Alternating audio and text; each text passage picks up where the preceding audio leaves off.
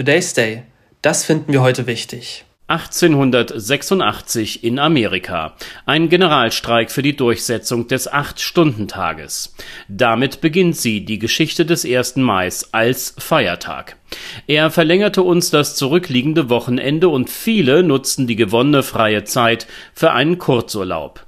Traditionell am 1. Mai Kundgebungen und Feiern. Dort oder um sie herum platziert Statements von Gewerkschaften und Politik. In diesem Jahr im inhaltlichen Fokus Tariflöhne für möglichst alle Arbeitnehmer und der Transformationsprozess in der Arbeitswelt. Die Forderungen nach besserer Bezahlung, auch diese werden laut. Sie sind der aktuellen wirtschaftlichen Situation geschuldet. Vor dem Hintergrund der Teuerungsraten fällt es vielen Menschen schwer, finanziell über die Runden zu kommen. Wirtschaftliche Sicherheit mit Hilfe eines auskömmlichen Einkommens, sie ist für die Gewerkschaften natürlicherweise mit Tarifverträgen und deren Reichweite verknüpft der Tendenz der Unternehmen, die Entlohnung nach einem zwischen Arbeitgebern und Arbeitnehmern ausgehandelten Vertragswerk möglichst zu vermeiden, soll entgegengewirkt werden.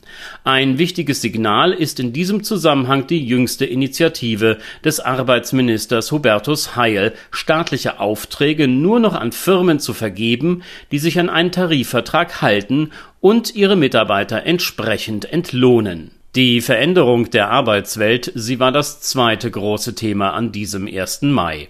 Fortschreitende Automatisierung, die Umstellung der in der Bundesrepublik bedeutenden Fahrzeugproduktion vom Verbrenner auf den Elektroantrieb und die zunehmende Relevanz von Umwelttechnologien bei der Erzeugung von Energien und der Beheizung von Gebäuden werden die Arbeitswelt nachhaltig verändern.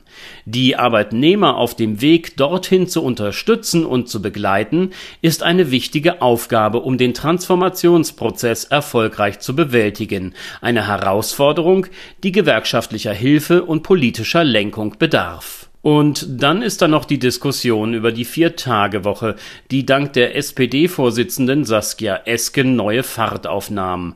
Sie hatte am vergangenen Samstag gesagt, dass sie sich die Reduzierung der Wochenarbeitszeit um einen Tag gut vorstellen könne.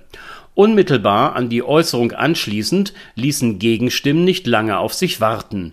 Von Seiten der CDU warnte man vor einer schlechteren Wettbewerbsfähigkeit der bundesdeutschen Wirtschaft, ein Argument, welches der Mercedes-Vorstandschef sinngemäß ebenso vortrug und ergänzte, dass man vor dem Hintergrund des industriellen Transformationsprozesses die Ärmel hochkrempeln müsse Unterstützung erhielt Esken dagegen von Seiten der Gewerkschaften, die auf die Notwendigkeit branchengemäßer Arbeitszeitmodelle hinwiesen. Gerade von Seiten der IG Metall befürwortet man eine Einführung der Vier-Tage-Woche in der Produktion, um eine längere Regeneration der anstrengenden Tätigkeiten nachgehenden Arbeitnehmer, besonders auch im Schichtdienst, zu ermöglichen. Der 1. Mai, er wird alle 365 Tage einmal gefeiert gearbeitet dagegen das ganze Jahr hindurch. Dass die Bedingungen dabei gut sind und die Bezahlung angemessen erfolgt, gilt noch lange nicht für alle Arbeitsplätze im Land.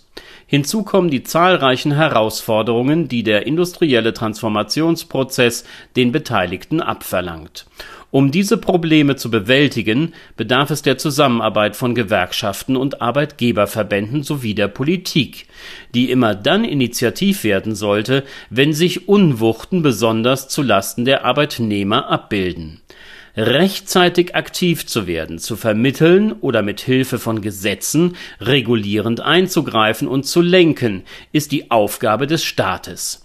Ein Weiter und voran in diesen wirtschaftlich schwierigen Zeiten, es geht nur, wenn alle miteinander kooperieren und als gemeinsames Ziel eine gerechtere, vor allem auch verteilungsgerechtere Gesellschaft vor Augen haben. Today's Day, ein Projekt von netkiosk.digital.